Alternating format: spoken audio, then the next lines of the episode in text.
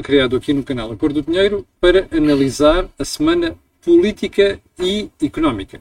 Ora, todas as semanas eu conto com a participação destes dois senhores que estão aqui ao meu lado, o Joaquim Aguiar e o Jorge Marrão. Ora, por onde é que vamos começar para esta semana? A minha tentação era dizer que vamos começar pelo Congresso do Partido Socialista, mas depois de conversarmos aqui internamente chegámos à conclusão que o título do programa devia ser outro. Qual é ele então? Como é que um sapo transporta às costas dois escorpiões? E como é que esta novela pode acabar? Joaquim Aguiar. Quem é o sapo e quem são os escorpiões?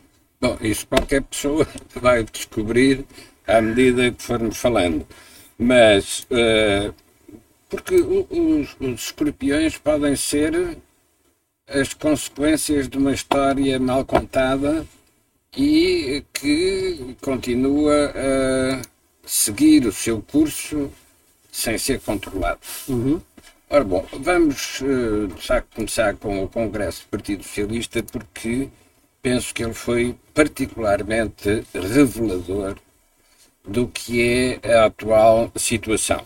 Porque este, esse Congresso mostra que não está compreendida no Partido Socialista a natureza desta crise.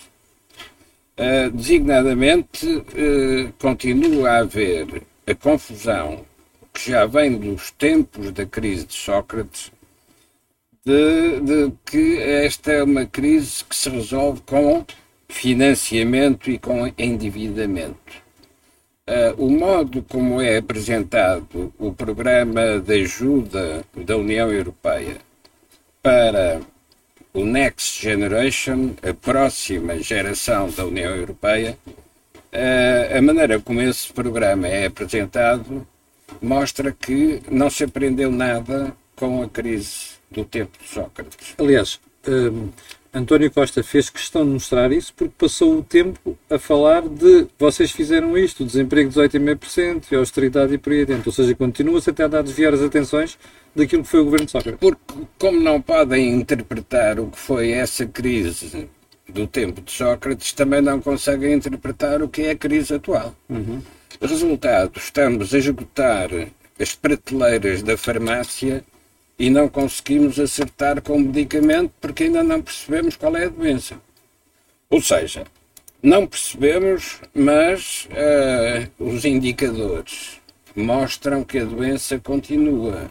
Isto é, depois de todo o endividamento que nós contraímos, que deveria ter sido um estímulo para as economias, uh, no caso português, não foi porque não houve crescimento. Uhum. E, portanto, a questão não está em pôr mais dinheiro em cima do mesmo buraco. Por quanto mais dinheiro se puser, pior é o resultado. Porque ficamos com a dívida e não ganhamos crescimento. Sim, que é o que tem acontecido. Deixa-me só ir ali ao Jorge e pedir uma primeira apreciação ao Congresso do Partido Socialista. Jorge. Olha, o Congresso do Partido Socialista, diria que tem, um, tem uma característica, eu diria, de conjunto, é um Congresso conjuntural. É um Congresso conjuntural porque é um Congresso que não, não fala, não, não, não quis debater as causas estruturais, quer da natureza da crise, como o Joaquim estava a referir, quer da natureza das soluções para sair da crise. E é um Congresso que é feito para preparar o próximo Orçamento de Estado, em pleno momento de eleições autárquicas, portanto, há que pensar que há uma luta autárquica, mas ao mesmo tempo há uma necessidade de compromissos do Partido Socialista com os partidos que apoiam o governo. Isso notou-se claramente, notou-se porque António claramente. Costa era só promessas, não é? Do ponto de vista orçamental. Parte, e a parte que também continua a ser, conjunto, não é conjuntural, mas é também um adiamento sobre a solução, é, eh, diria, o, o, o tabu que António Costa, quer, quer, quer diga que não tem, que não, disse que não o criou, mas que o criou, relativamente à sua, sucessão. à sua sucessão. E, portanto, é um congresso que eu diria que é um congresso... Se pudesse, se tivesse havido pandemia, se a pandemia tivesse, no, eu diria, no seu, no seu expoente máximo, eh, não se sentiria o congresso, porque não haveria congresso, mas também ninguém, ninguém, ninguém ganhava nem perdia. A questão que nós temos que pôr é o que é que o país ganhou ao ouvir o Partido Socialista naquele congresso. apenas ganhou foi ouvir que a solução que foi encontrada é para manter, e é uma solução que qualquer pessoa com alguma independência de espírito e com alguma imparcialidade percebe que é uma solução que não resolve o problema do crescimento económico. É uma solução outra vez assente nas mesmas variáveis que nos trouxeram até aqui. E, portanto, nessa medida o Congresso é um Congresso, eu diria, pífio. Não tem utilidade nenhuma para, para o debate, o debate público. E porquê que achas que a questão lado, da sucessão se colocou tanto durante este Congresso se António não, Costa afirma que não há sucessão? Não, porque o, o, e a, a questão tem, tem essa é, é interessante porque isso significa que o Partido Socialista vai ter um debate interno fortíssimo sobre a sua natureza a seguir à solução de António Costa. A natureza do Partido Socialista está a ser posta em causa neste, neste momento com a crise. Porque está encostado à extrema-esquerda. Porque está encostado à extrema-esquerda. E encostou-se à extrema-esquerda com um, um, um líder que tem uma capacidade para fazer esse tipo de diálogo. Um, mas o país tem que perceber se esse diálogo feito por outro ator não tem consequências ainda muito mais gravosas para o país. Mas, Jorge, não é só uma questão de o António Costa tem capacidade para fazer esse diálogo, o António Costa tem dinheiro para fazer esse diálogo, que é coisa que numa situação diferente não faria. Camilo, sobre o dinheiro da Europa nós ainda vamos ver correr muita tinta. O que eu quero dizer, a Europa prometeu fazer um, uma emissão de dívida e de fundos na ordem de oitocentos bilhões. Até agora o que é que nós vimos? Até é preciso que a Europa se aceite fazer esse endividamento. Estava, eu acho que mandei-vos hoje pelo, pelo WhatsApp uma notícia em que a Alemanha já tem uma inflação em três vírgula quatro por cento. Uh, portanto, se, se, se a geopolítica começar a ser alterada, se as eleições nos diferentes países começarem a ter resultados inesperados, então, provavelmente, esse dinheiro que nós achamos que é o dinheiro que nos vai salvar, é o dinheiro que salva António Costa e salva esta política. Mas não pode salva... não aparecer na totalidade. Oh, Camilo, o mais importante deste dinheiro, que eu acho que as pessoas têm que perceber, é que é um dinheiro que pode salvar o governo de António Costa e esta política, mas não salva o país. Esse é que é o drama. Porque se o dinheiro salvasse o país, então o país estaria todo alinhado. E é aquilo que dizia Joaquim Aguiar há bocadinho, quando dizia que podem tirar dinheiro para cima do problema, porque o problema, a natureza do problema não é esse. Mas o, o, durante o dia do Congresso, as televisões, na sua agenda, uh, revelaram uma coisa particularmente interessante. É que depois do António Costa ter falado, também falou o Jerónimo de Souza e também falou a Catarina Martins. E naquilo que disseram, revelam que a natureza dos escorpiões continua a ser a que era. O que significa que o destino do sapo também já está traçado. Este é o momento em que você já percebeu quem é o sapo e quem são os escorpiões. Ou ainda não percebeu?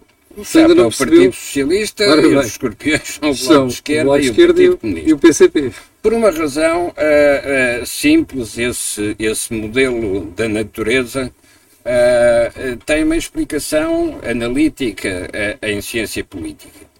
É que os dois partidos mais pequenos, de que depende o maior, criaram uma situação de partido dominante, que é o Partido Socialista, o partido dominante, cumprindo, aliás, o destino que o Afonso Costa tinha previsto na Primeira República para o Partido Democrático, que era o antecessor do atual Partido Socialista, quando dizia nada se poderá fazer contra o Partido Democrático.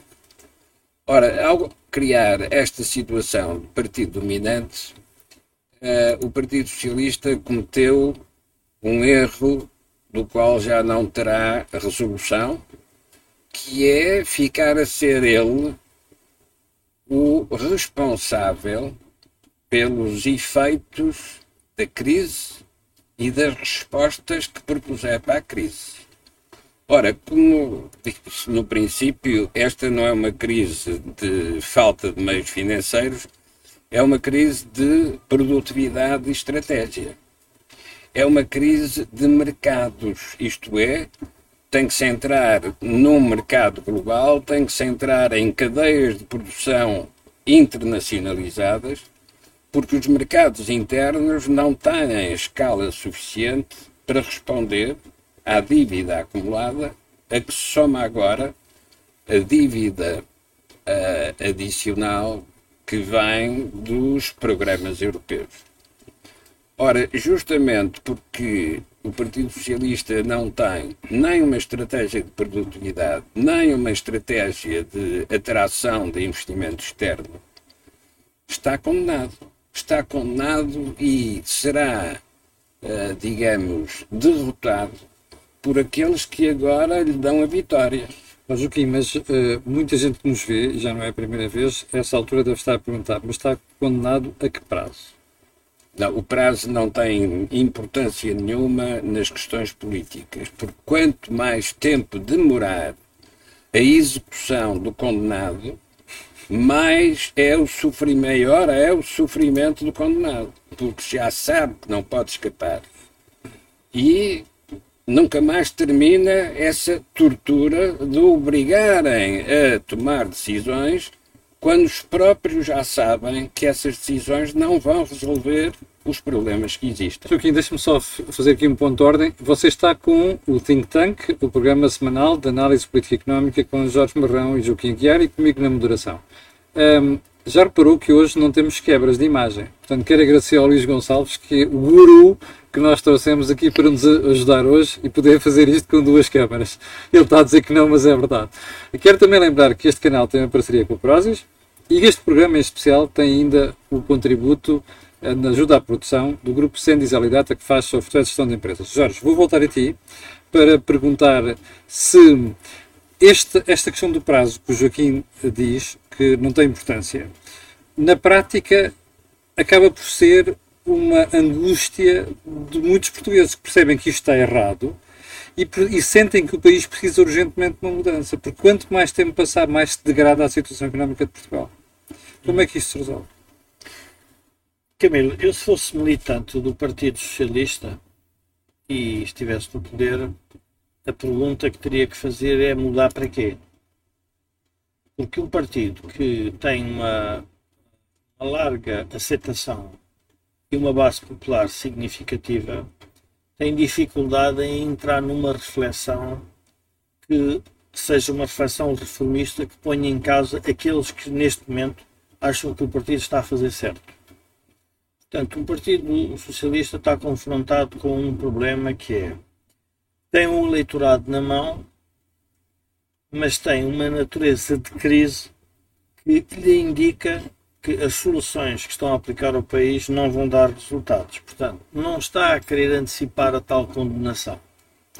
E, portanto, ao não querer fazer essa condenação, a pergunta é, mas o sistema político não, não é dominado por um partido, não pode ser dominado por um partido, o sistema democrático. Então nós temos que olhar para os sistemas de contrabalanço do poder dominante, que são a oposição e o Presidente da República. Enquanto a oposição, o Presidente da República, não mudarem a forma como fazem a gestão da opinião pública, dos seus programas e de denunciarem o que está a ser feito, dificilmente o Partido, o Partido Socialista irá nesse caminho, porque é, é a natureza da sobrevivência dos interesses instalados. Os interesses instalados não têm interesse rigorosamente nenhum em que a situação mude. Mas a pergunta é, então, mas onde é que está, o, o, o, onde é que está a, diria, a revolução que todos achamos que deveria acontecer, ou todos não, uma parte de nós achamos que deveria acontecer?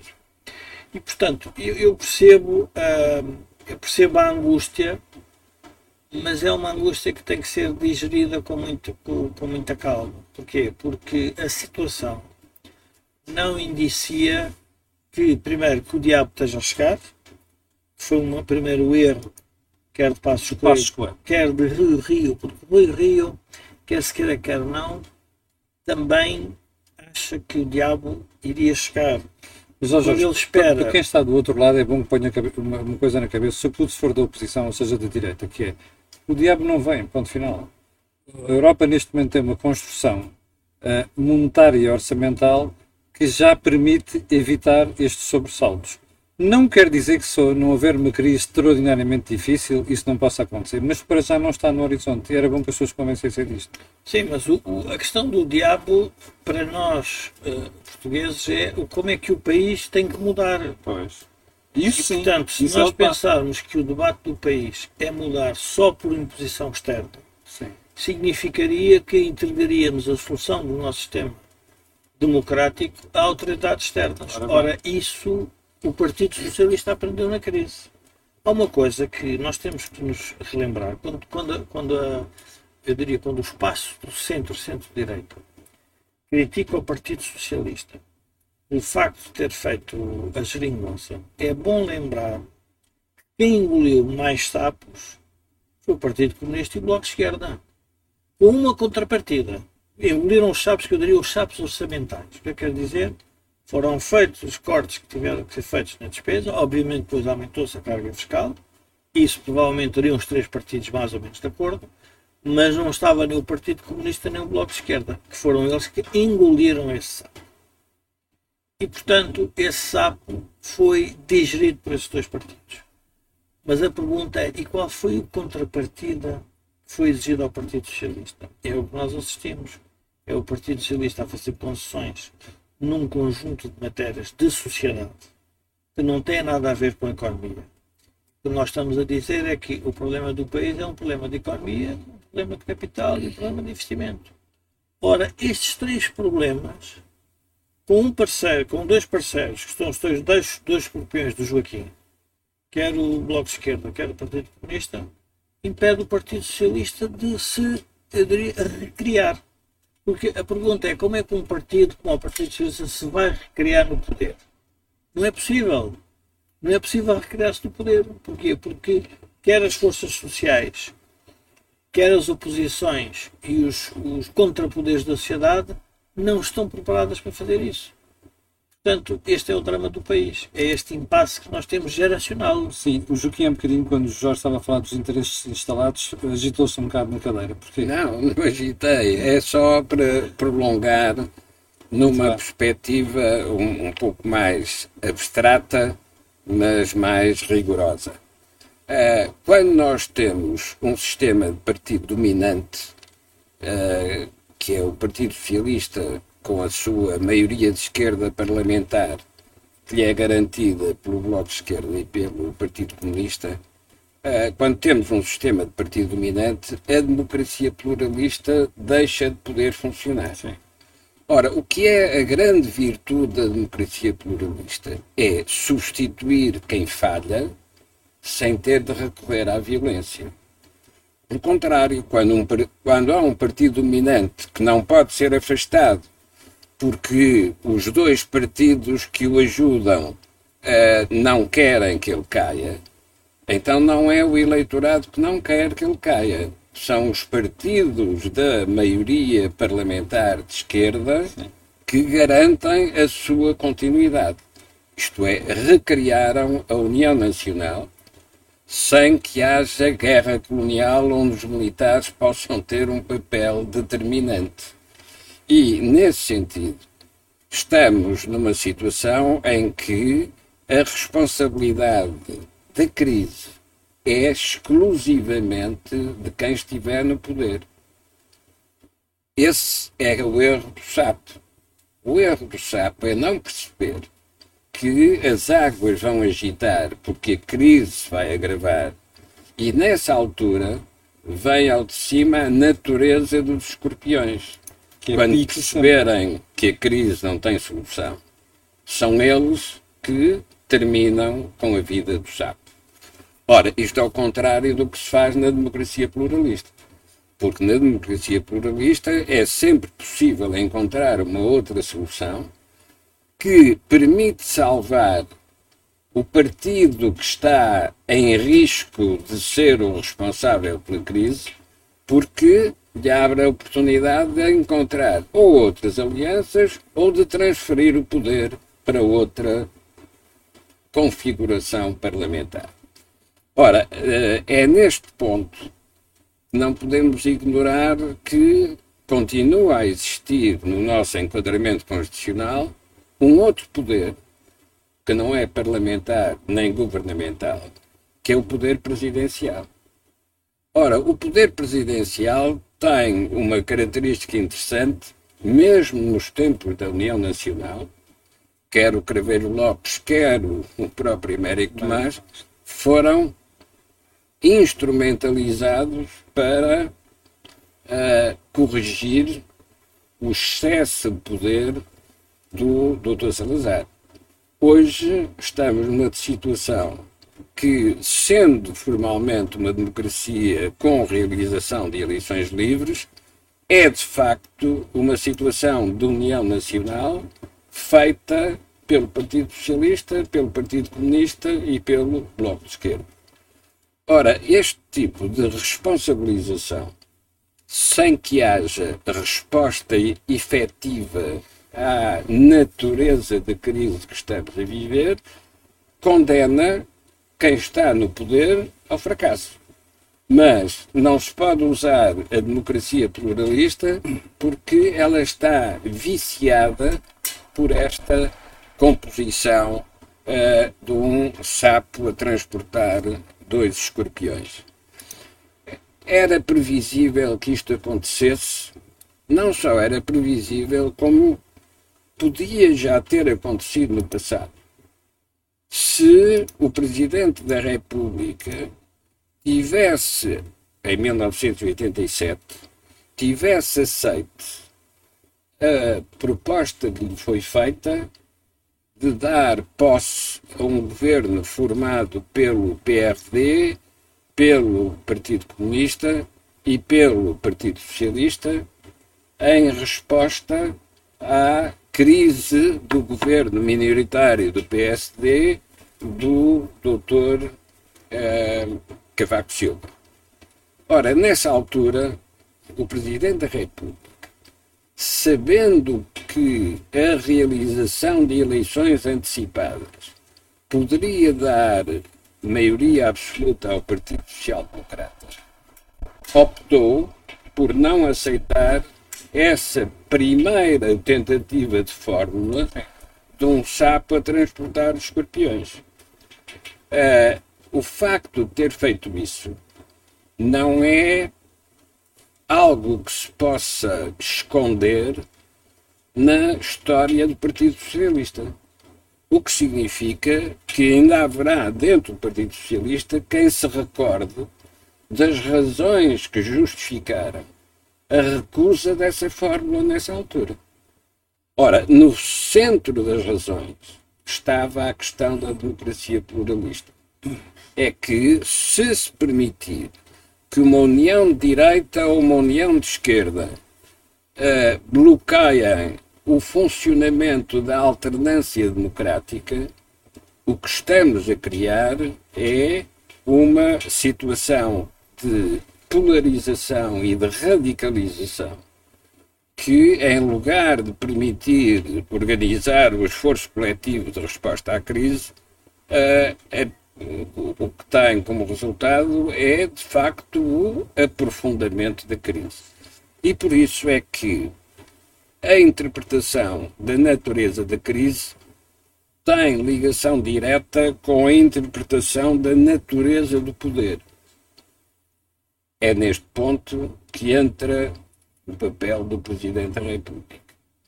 Ele é responsável por assegurar o regular funcionamento das instituições. E as instituições hoje estão bloqueadas.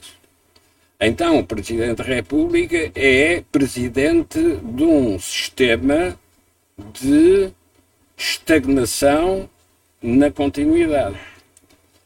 E isso é pior do que a situação em que esteve uh, Américo Tomás e Marcelo Caetano quando defendiam a evolução na continuidade. Ô Jorge, não acha estranho que, perante este cenário, perante os alertas, perante as dificuldades, as afirmações que vão surgindo, não haja um reflexo deste descontentamento ou desta preocupação nas sondagens?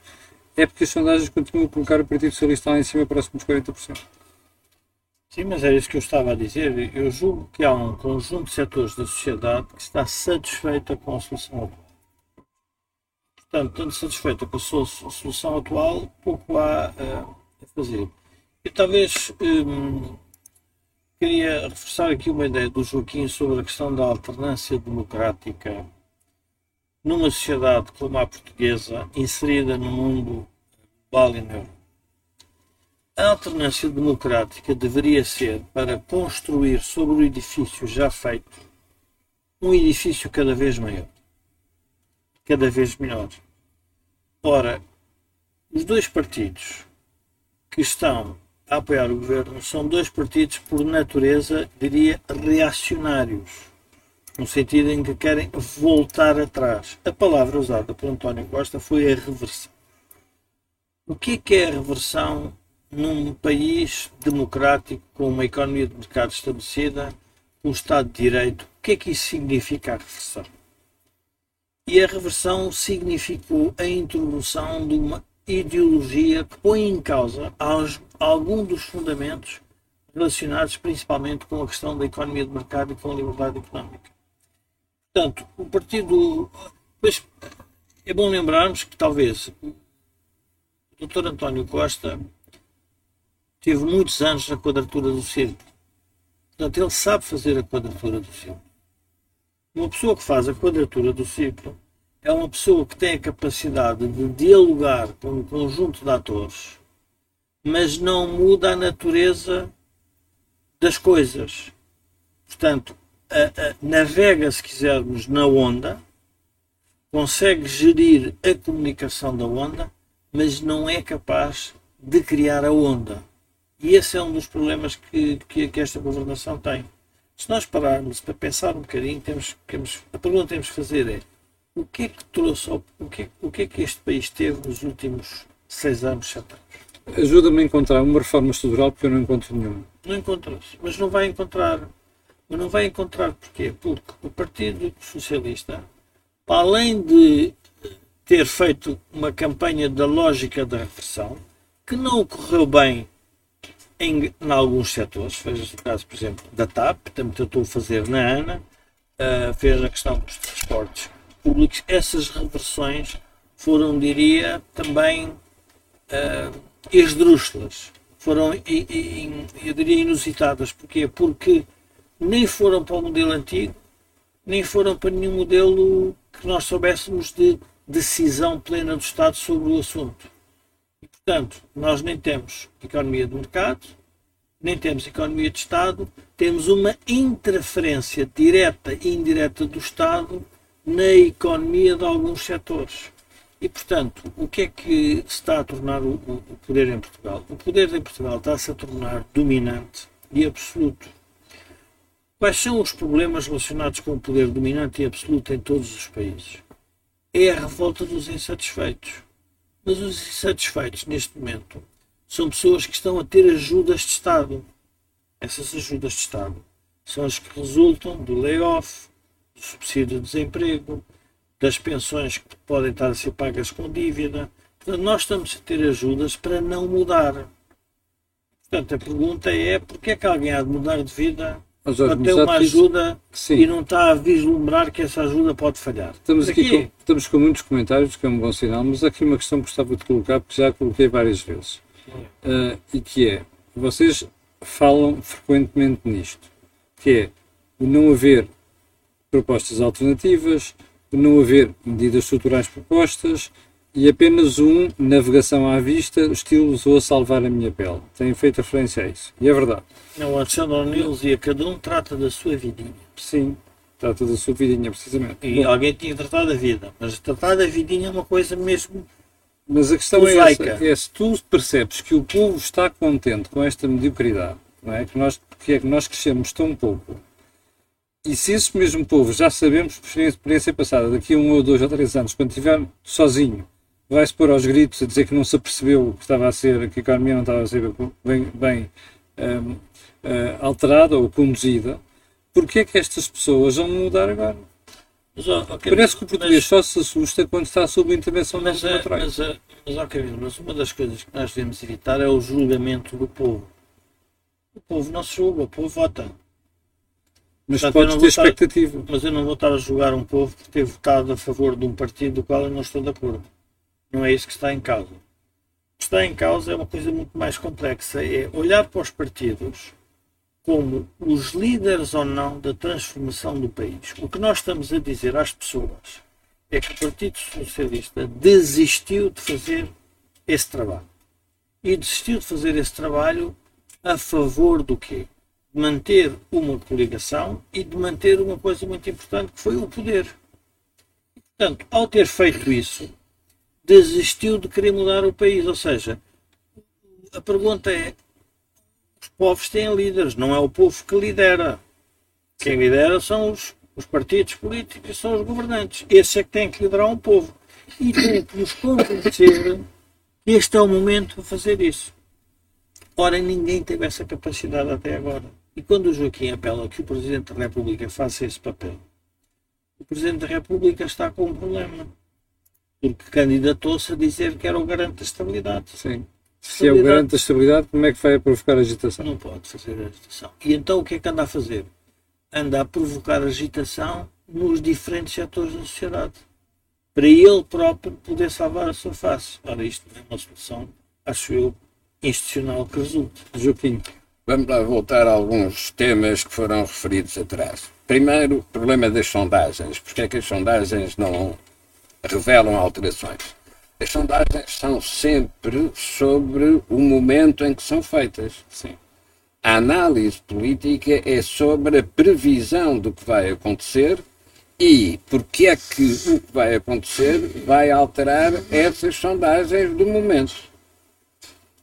Segundo ponto, o Presidente da República apresentou-se nas suas duas candidaturas como o defensor da estabilidade. Condenou-se à estagnação, porque há uma estabilidade que é a estabilidade da estagnação. Ora, essa estabilidade da estagnação resulta da mudança do sistema partidário para um formato de partido dominante apoiado por dois partidos no Parlamento. Outro tema que foi referido há pouco, a quadratura do círculo. É muito fácil fazer a quadratura do círculo se o círculo for elástico e o quadrado for rígido. Só precisamos de quatro alfinetes, porque usamos a elasticidade do círculo para o levar até aos vértices do quadrado, pomos lá os alfinetes, está feita a quadratura do círculo. Questão diferente é a circulatura do quadrado, porque para fazer a circulatura do quadrado é preciso encolher o quadrado até ele ficar do tamanho da circulatura. É estabilidade na estagnação. Isto é, vai-se eliminando o que está a mais até ficar na estrutura do círculo. Este tipo de habilidade em política é exatamente o oposto do método do Miguel Ângelo. Porque Miguel Ângelo dizia, eu olho para a pedra, vejo o que está a mais e tiro. Isto é, tinha uma estratégia para criar de um bloco informe uma estátua conforme. Chama-se isso estratégia. O que se pede a um dirigente político é que olhe para a situação. Não, não é uma sondagem que ele está a fazer, é olhe para a situação, veja o que está errado e corrija para que fique certo. Neste momento, o Partido Socialista não pode fazer o método de Miguel Ângelo. Porque a única coisa que pode é esconder a crise para manter as alianças que o conservam no poder. Joaquim, uma pergunta uh, sobre uma parte da sua intervenção, que tem a ver com a questão dos, um, do sapo e dos dois escorpiões. Todos nós sabemos que o escorpião é um, um animal venenoso. e, portanto, mata quem picar. Ora, se até agora os dois escorpiões se divertiram, se divertiram indo às costas do sapo, porque é que eles, mais tarde ou mais cedo, diz o Joaquim, vão morder o sapo? Se o sapo afundar, porque os escorpiões só vão às costas do sapo porque ele o transporte por entre uma zona uh, de rio ou uma zona alagada até terra firme. Porque quando chegarem à terra firme, já não precisam de chá para nada e não matam. Isso, isso quer dizer, então, no seu entender, que o sapo vai inevitavelmente afundar-se nessa altura dos dois picam. Mas se o Camilo tiver a paciência de passar uns telejornais de domingo, verifica o que é a reação, quer do Partido Comunista, quer do Bloco de Esquerda, em termos de qual é o destino que nos está reservado se continuarmos a apoiar o Partido Socialista. Claro, toda a gente interpretou como sendo negociação do orçamento. Não, não vamos pensar, são tão ingênuos que estejam agora a discutir as verbas das rubricas orçamentárias. Eu também acho que tem toda a razão. Eles sabem que o Partido Socialista está condenado a, fra- a fracassar e que nem sequer é possível ao Presidente da República lançar um processo de criação de alternativas através de eleições antecipadas. E, portanto, todo o sistema partidário e presidencial está, neste momento, bloqueado. Tanto quiseram a estabilidade que estagnaram. Não teria problema nenhum se o resto do mundo também estivesse estável e estagnado. Não, o resto do mundo está em agitação profunda. Isto significa que, num horizonte temporal curto, vamos ter, para além da crise portuguesa, as consequências da crise internacional. Uh, estamos preparados para enfrentar esse acréscimo de dificuldades? Uh, a minha leitura é que não só não estamos preparados, como ainda por cima não é possível agora restabelecer diálogos, restabelecer negociações fora do partido dominante que está uh, uh, no exercício do poder. Uh, o que é que se passa com os partidos da oposição? Porquê é que não se revelam atrativos do ponto de vista das sondagens eleitorais? Porque também eles estão bloqueados e estagnados. Isto é, eles também continuam a disputar o campeonato das sondagens, quando deviam estar a disputar o campeonato das estratégias alternativas.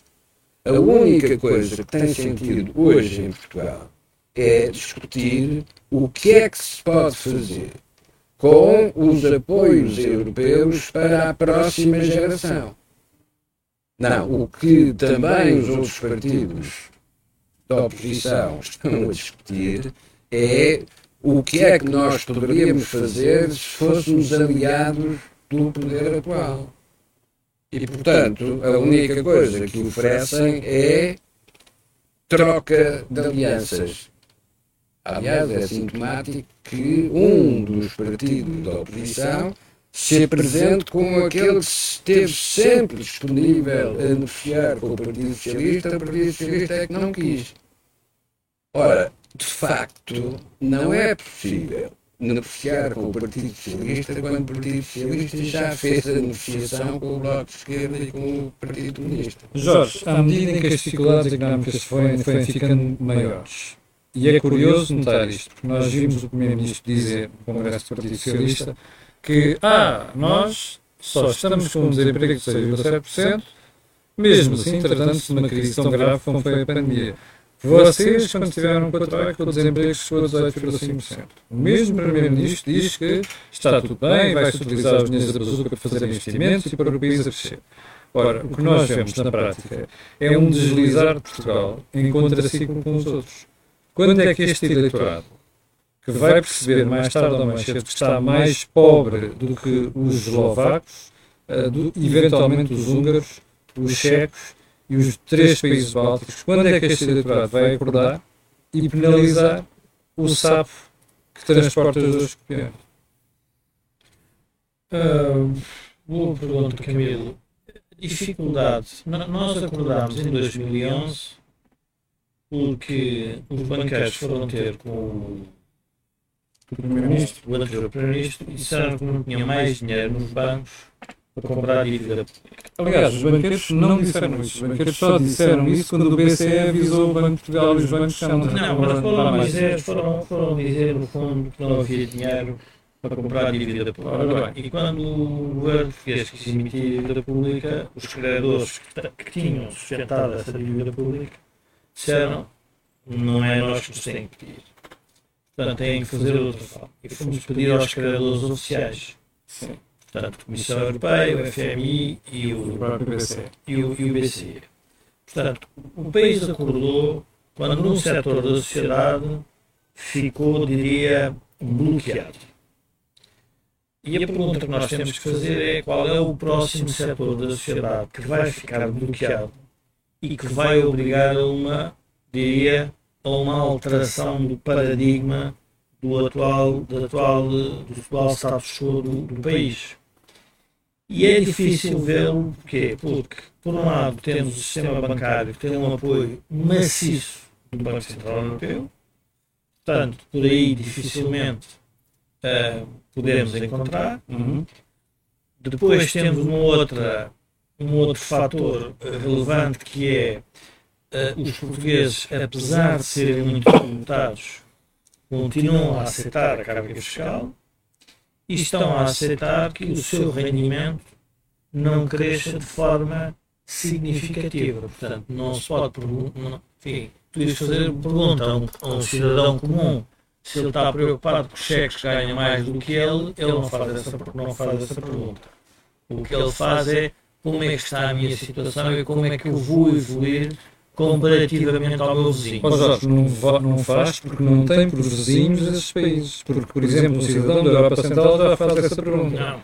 Esse é um dos problemas que nós temos. Caminho, oh, caminho. Por isso é que a natureza da crise é de tal forma grave que é importante as pessoas perceberem. Não há nenhum setor que, per si, consiga disputar um problema político sério, como foi o caso do, da, da crise de crédito que nós tivemos. Percebo.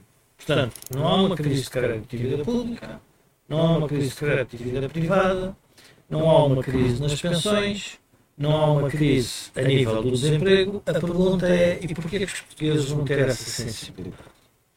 Quando uma taxa de desemprego é de seis por cento, porque os portugueses estão a aceitar que estamos todos na solidariedade da pobreza. Ou seja, a ambição de Portugal está perdida por uma razão também demográfica. Quem, no fundo, tem o poder em Portugal são as gerações mais velhas. E as gerações mais velhas estão relativamente instaladas. Estão já a financiar as gerações mais novas. Os avós já estão a emprestar dinheiro, provavelmente, aos pais, os pais aos filhos e os avós aos netos. Portanto, essa solidariedade já existe em quase todas as famílias. Portanto, não é por aí agora. Quando chegar o momento em que um setor da sociedade, naquilo que tem, ou seja, ou a sua pensão, ou o seu salário, ou o seu nível de vida, vê mudar drasticamente, nessa altura vai-se revoltar. Vai-se revoltar ou vai, no fundo, criar as condições para que haja um discurso reformista. A pergunta que, que nós temos que fazer é o seguinte, não é por acaso. E quando às vezes vejo a crítica permanente que se faz ao atual líder do P S D, a pergunta que tem que também ser feita é quais são as propostas alternativas que o P S D pode fazer relativamente a um ímpeto mais reformista. E a dificuldade é grande. É grande porquê? Porque teriam que apresentar um conjunto de políticas públicas que os políticos sabem que o povo não está preparado para aceitar. E, portanto, este impasse... Mas, Jorge, fiz-me fazer uma pergunta. há quantas décadas é que a gente diz que o povo não está preparado para aceitar essas políticas? Não há quantas décadas, não. O povo só aceitou essas, essas alterações políticas quando foi confrontado com situações dilemáticas. Não temos solução. setenta e oito, oitenta e três e dois mil e onze. E, Ora, e na guerra colonial, sim, o regime cai quando os capitães de Abril decidem que não querem fazer guerra colonial e o povo aceitava. Então qual é o nosso próximo, uh, guerra, a nossa próxima guerra colonial? Então, que vai levar as pessoas a revoltarem-se e dizerem assim, eu não quero isto. Eu não estou a ver. Não estou, não há. Não estou a ver. E sobretudo não estou a ver. Porque com um país inundado de dinheiro da bazuca, o doutor Costa pode manter esta política do ramo-ramo indefinidamente. Camilo, se nós formos ler os escritores da geração, dos vencidos da vida, sim, que desistiram do país, é verdade, como, eles, como dizia o Antero, uh, quem é sério suicida-se, uh, quem é canalha vence, sim, nós estamos a assistir em que as pessoas acham que quem está a vencer são os canalhas, mas quem está ainda a sobreviver são as pessoas comuns com aquilo que o Estado conseguiu arranjar. E, portanto, é deste estado de coisas que o país está embrulhado. E, portanto, a dificuldade é uma dificuldade real de natureza política. Ou seja, o próprio Presidente da República não sai do Palácio para dizer isto porque tem dificuldade em ser ouvido. E, portanto, o que é que acontece? Camilo, mas isto é... Todas as revoluções, como se costuma dizer, começam sempre num lucro pequeno. Nunca começam, a revolução não é uma coisa em que as populações façam a adesão imediata. Começam em lucros pequenos, nós aqui no Think Tank vamos tentando denunciar a situação, há mais programas que estão fazendo, há pessoas dentro do próprio Partido Socialista que também fazem estas críticas e, portanto, lentamente tudo isto vai surgindo, o momento há de chegar. A questão é, mas queremos antecipar esse momento, mas como é que se faz isso em política? Num regime democrático? Mas, Joaquim, como vem dinheiro, e como o Presidente da República sente que a oposição não está preparada para isto, quer dizer que não há nenhuma espoleta que vá levar as pessoas a mudarem, então? Não, Camilo, uh, não é verdade que venha aí dinheiro, porque uma coisa é vir dinheiro escritural, e outra coisa é esse dinheiro entrar nos balanços das empresas. Pois. Ora, é essa dificuldade. Vem o dinheiro, mas não entra no balanço das empresas. E não é porque se perdeu na corrupção. É pior. É porque não há onde aplicar. Porque se consumiu. Não há onde aplicar com produtividade e com competitividade. Mas, entretanto, já sabemos que uma parte vai para questões de distribuição. Pode ir para tudo que se quiser, o que não vai é para crescimento económico. Ora, e não vai para crescimento económico porque isto tem a ver com a natureza da crise. Mas, agora, segundo ponto, dentro do mesmo desenvolvimento. Há revoluções sem revolucionário. A Europa, que inventou o Estado-nação, está a destruir o Estado-nação e a construir um Estado plurinacional sob a forma da União Europeia. E não houve nenhuma revolução para criar isso. Houve foi a evolução das circunstâncias que alteraram o destino. E não é preciso que haja revolucionários para que isso aconteça. É a própria realidade efetiva das coisas que obriga a que isso aconteça. Ora, quanto mais nós caminharmos no sentido de nos tornarmos dependentes dos centros de financiamento europeu, mais próximos estamos de ser sujeitos a uma revolução, sem revolucionário, mas pela imposição das regras associadas a essa dependência dos centros europeus de financiamento. Quem gere de forma adequada um país procura nos investimentos externos, o modo de atrair produtividade, competitividade e crescimento. quem só pensa em se conservar no poder fica à espera desses fundos europeus, distribui, mas condena-se ao fracasso. Sim, mas Joaquim, há bocado o Jorge referia a questão da inflação, na Alemanha já chegou a três ou quatro por cento, e portanto, mais dia menos dia, vamos ter o Bundesbank a vocifrar e dizer que está em risco real e que a política monetária tem que mudar. Um, se isto mudar, um, tenho a certeza que vamos ter uma revolução. Só por causa disto. Ou os líderes vão arranjar uma desculpa qualquer para dizer o mundo mudou em quinze dias. Com certeza que usam essa frase, já foi uma frase usada pelo, uh, pelo primeiro-ministro Sócrates quando estava nessas funções. Ora, a, a verdade é que o mundo muda sem ser por nossa vontade. Agora, nós não temos a alternativa ao que acontecer na política monetária europeia, quando os países mais significativos decidirem que tem de mudar. Entretanto, o que nós nessa altura faremos é a análise da oportunidade perdida. Uhum.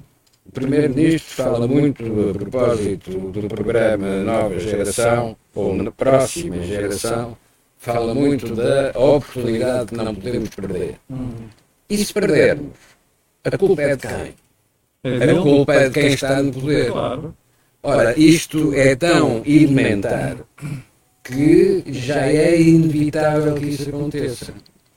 Talvez o, o doutor António Costa uh, procure uma oportunidade de escapar a este destino, transferindo-se para uma outra função internacional.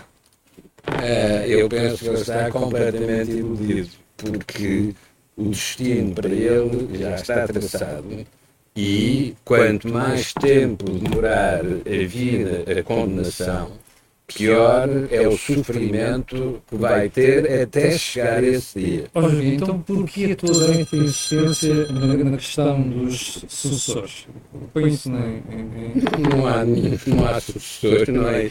Isso é um, um artifício, de, um artifício teatral de mostrar como estão unidos, tão unidos que mesmo os potenciais sucessores estão na mesma mesa. Mas não acha que António Costa está a tentar interferir na sucessão quando primeiro dá a entender que Miguel Ângelo da Silva é preferida e agora diz que até a própria Marta admite se pode candidatar a essa preferida? O, o problema é, é simples. Quem sabe o que quer fazer não está a pôr em dúvida permanentemente se vai continuar para fazer isso que sabe que quer fazer. Não, ele não sabe o que quer fazer. E, portanto, eu percebo perfeitamente que esteja à procura da oportunidade para escapar.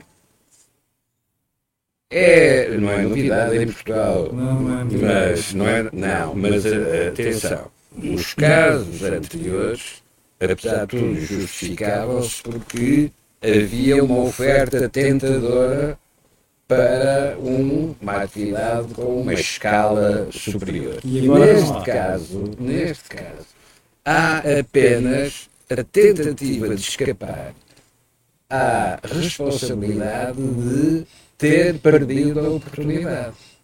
Mas essa responsabilidade começou em dois mil e quinze, dois mil e dezasseis. Porque justamente porque não queriam interpretar a crise de dois mil e onze, entraram na autoestrada, no sentido contrário.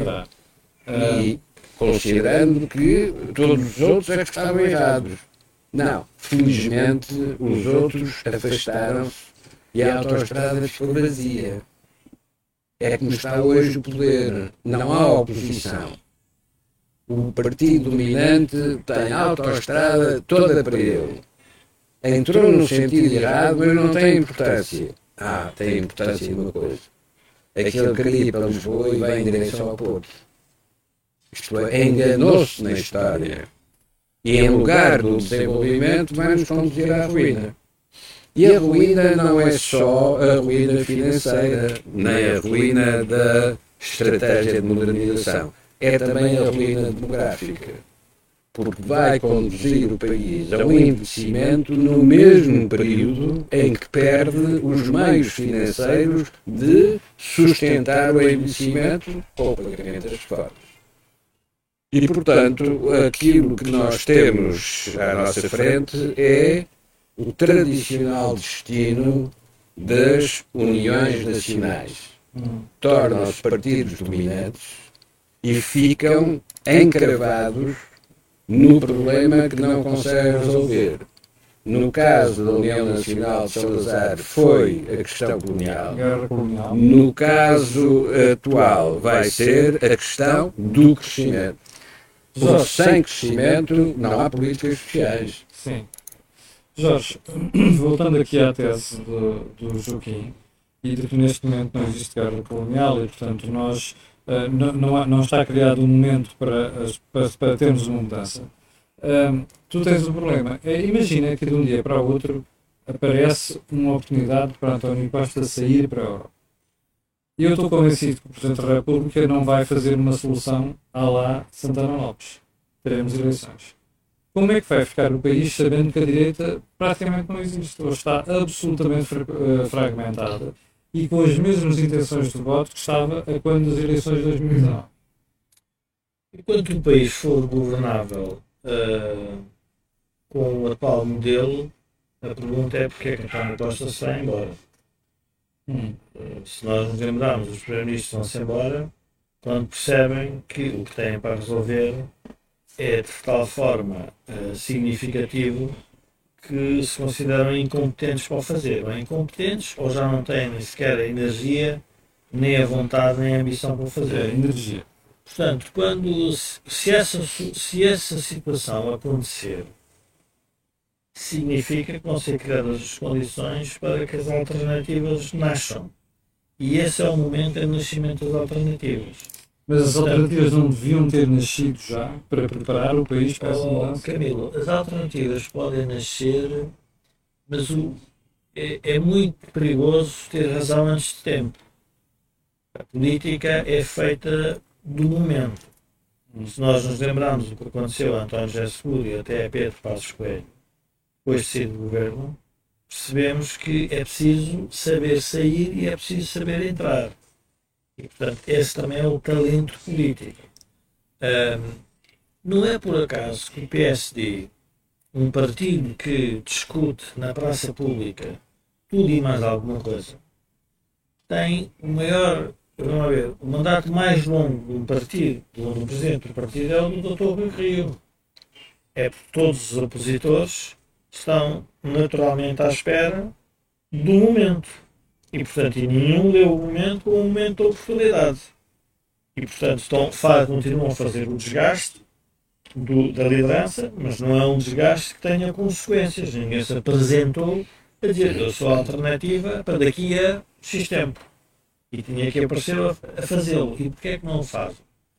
Pelas razões que nós discutimos, é que o país está numa situação em que é muito difícil a um partido, a não ser o que eu chamaria, o que eu poderia chamar, o nascimento dos partidos detergentes. Um partido detergente é o partido que diz que vem para limpar o que está sujo. Temos um minuto e meio para fechar o programa. O partido detergente é um partido que diz que vem limpar o que está sujo. Esse faz sempre falta. É um partido que vai revelando por onde anda a sujidade do regime. Mas outra coisa é as políticas públicas que alteram a própria sociedade e o papel dos indivíduos nessa sociedade. Isso é muito mais violento. E isso que aconteceu no caso da Troika, foi evidente que a sociedade, no final, saiu muito uh, magoada e, em alguns setores, muito fragilizada. Mas também não é capaz de mudar em termos específicos, ou seja, sem a posição claro. superior, esse é o grande problema que Portugal tem. É? Eu diria que o grande é problema que se deve fazer num think tank é qual é o setor da sociedade que vai obrigar a sociedade a mudar. Nós temos que lembrar que houve um setor que foi credores de dívida pública e os banqueiros que obrigaram o Primeiro-Ministro a pedir ajuda. E qual é o próximo setor? É isso que eu acho que nós devemos think tank sobre. Bom, vamos guardar um think tank exclusivo para perceber isto e esta interrogação que o Jorge Marrão acaba de colocar. Ora, foi o think tank desta semana. Hoje, sem falha nenhuma, eu quero voltar a agradecer ao Luís Gonçalves, que está aqui a ajudar-nos. Um, e antes de despedir e agradecer ao Jorge e ao Joaquim, quero lembrar que o canal A Cor do Dinheiro tem uma parceria com a Prozis e que este canal tem ajuda à produção do grupo Sendys Alidata, que faz software de gestão de empresas. Muito obrigado, nós voltaremos na próxima terça-feira e eu e você estaremos de novo amanhã às oito da manhã no programa diário A Cor do Dinheiro. Muito obrigado, fique bem e tenha um excelente resto de semana.